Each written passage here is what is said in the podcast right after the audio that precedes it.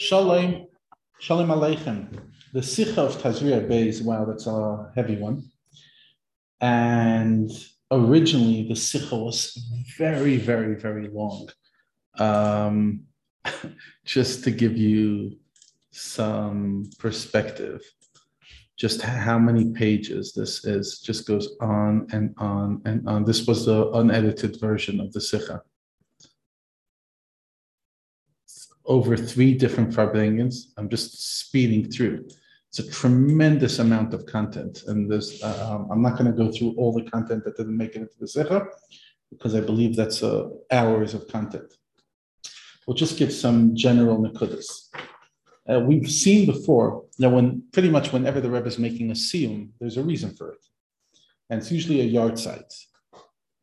So we've seen before siyumim on the Rebbe's father's yahrzeit Chaf of.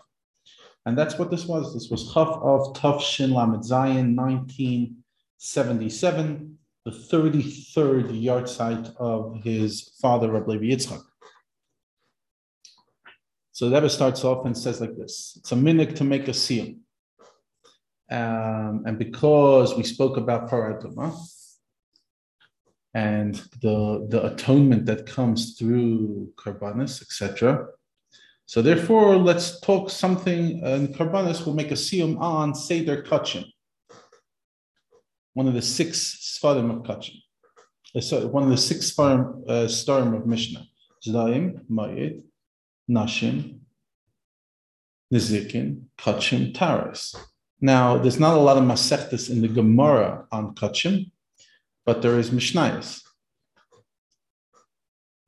The Rebbe said the idea of a siyum is not chas v'shalom that you finish something, but rather, as we say in Simchas Torah, when we call up the chas gracious chas Torah, that maskifin aschalal ashlama, we're starting. We take the beginning right after the end, so we start Bereshis immediately after we finish V'zei Sabdacha. And what happens is you, you're going to learn the same thing. You don't necessarily have to go to a new topic. You're learning the same thing, but an entirely new level. Like the Rashbam, just interesting the Kudus the Rebbe brings up. The Rashbam, who's the grandson of Rashi, and in Baba Basra and another Masechtas, he actually takes over Rashi, where Rashi doesn't finish his translation, his uh, Mefarish, his Pshat, the Rashbam takes over. He's definitely not as short as Rashi. So Rashbam writes regarding Rav Ashi, not Rashi, Rav Ashi, who was the author of Talmud Bavli together with Ravina. He's the last generation, the sixth or seventh generation of Amidoim, and he was the one that wrapped up the Shas seven in the 700s plus minus. so the, what did he say about Rav Ashi? The first Rav Ashi made a first edition, a Madura Kama of Shas, of Gemara. And that took 30 years. Und danach is given a Matuda Basra. There was a second edition for not 30, for, that took another 30 years. I believe Rav Ashi lived 120 years. He lived a very long life. Now he says the Maduda Bas, the second edition wasn't a different topic. It was the same thing, Zizel Be'inyan, that he learned previously. But Demol Hoteres Toske learned, he learned it with an, a whole new level. Ein Similar to the difference between Bavli and Yerushalmi, like we know that Abzeda fasted 100 fasts or 40 fasts, different versions. So you could forget Limud Talmud Bavli and upgrade to Talmud Yerushalmi, which he considered a higher level because it's Torah of Eretz Yisrael. So you see the idea that you don't have to go to new content, but just the learning itself can be a whole new level. So the Rebbe says the siyum of Seder Kachim is the last Masechta is Kinim. But even though on Maseches Kinim there's no Gemara, there are, however, Mefarshim on the Masechta. And that's all part of Torah Shabbat. Torah Shabbat is not only Talmud Bavli, it's also Mishnayos and also the Mefarshim. And the th- and their and the Mefarshim on the Maseches Kinim spread over to the whole world. So they're, they're literally part of Torah Shabbat itself. So let's make a siyum on the final Mishnah of Maseches Kinim, which is the Mishnah that obviously the Sikha was based on. just a few nikudas, at, at least for the beginning of the sikha, because at least I struggled at the beginning of the sikha to actually um, make sense. So the Rebbe gives a premise. We're talking about a, a woman who gave birth and then yeah, she's poor. Because had she been wealthy, she wouldn't be giving birth. She would be giving more. The whole idea of kinim is somebody who cannot for, afford behemoth animals, and therefore they're bringing doves, turtle doves, etc. And this poor woman, poor as in financially poor, makes a neder and she decides, I'll have to bring another, another nest, another group of birds. So then she has to bring two sets, one for the neder and one for the obligation. And then everything we learned about various circumstances that could take place that she can um, eventually bring olah. Then the Rebbe asks the questions that we know the, the, the, the, from the Sikha.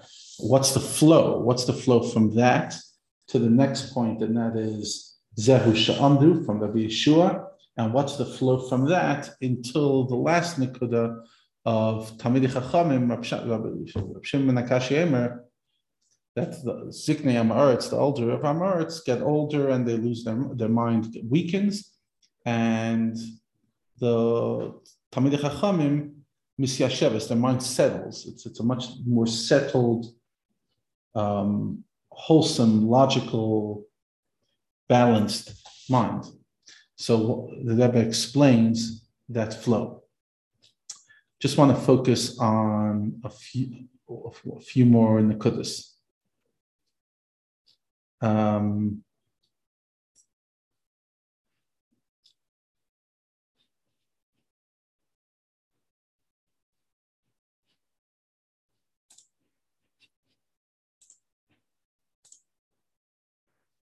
Ah, I, I found what I was looking for.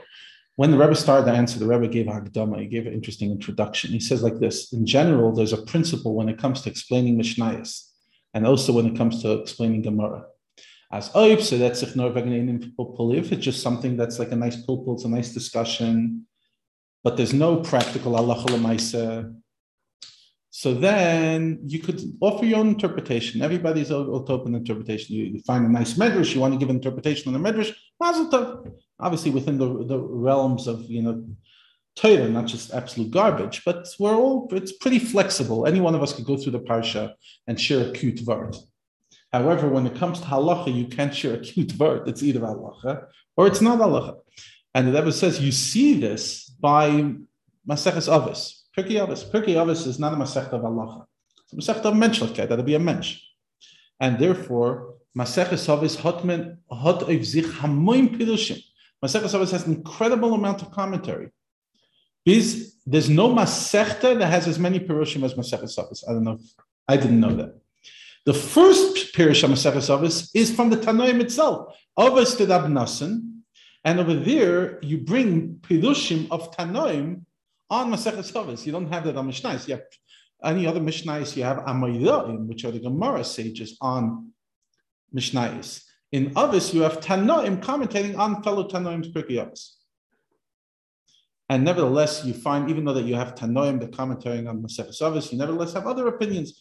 You have Talmidei Rashi, quoted the Machzor Vitry, who was the great student of Rashi, um, and Pirshim Mishnais Rambam, and other Pirshim that that disagree. Why? It, even though how could you argue with Tanoim? Because it's not halacha. So it's a vart. It's a it's a it's a, it's a, it's a nakuda you want to explore. Fine, explore. And we see in every generation the nafs zetman yedadar, even achrein achrein, basically till our time, more and more pidushim maseches and the pidushim are accepted, and they spread out to all the world. I mean, each year tons of pidushim come out of Pirkei What's the pshat? Because it's not neget halacha, and if it was if it was regarding halacha chas v'shalom, you could change halacha. Over here, you're just offering another pshat. And over there, there's many pidushim on the uh, that you could offer, um, and it's it's it's flexible. The Rebbe says so much so that says in Kisvei Harizal that because Torah was given to every neshama of Yidden, And there are 600,000 general neshamas. And then, as we learned in Tanya in the past few weeks, um, each neshama has multiple sparks of it, but the 600,000 general thing. Perek Zion, right, last week. So, therefore, there's 600,000 pshatim in pshat, remez, drush, and soid. It looks like in each one, on each thing in Torah. And that's why you can have so many different pshatim on Pirkei Avos because it's different, different brains, different ways of seeing it. Even though who could compare to Rashi, you know, and Tosfos Yomtiv, etc. Because we see that even Achreni Achreinim are comfortable, people of the recent generations are comfortable to argue, and or not argue, but offer a different insight. So therefore, you can do it as well.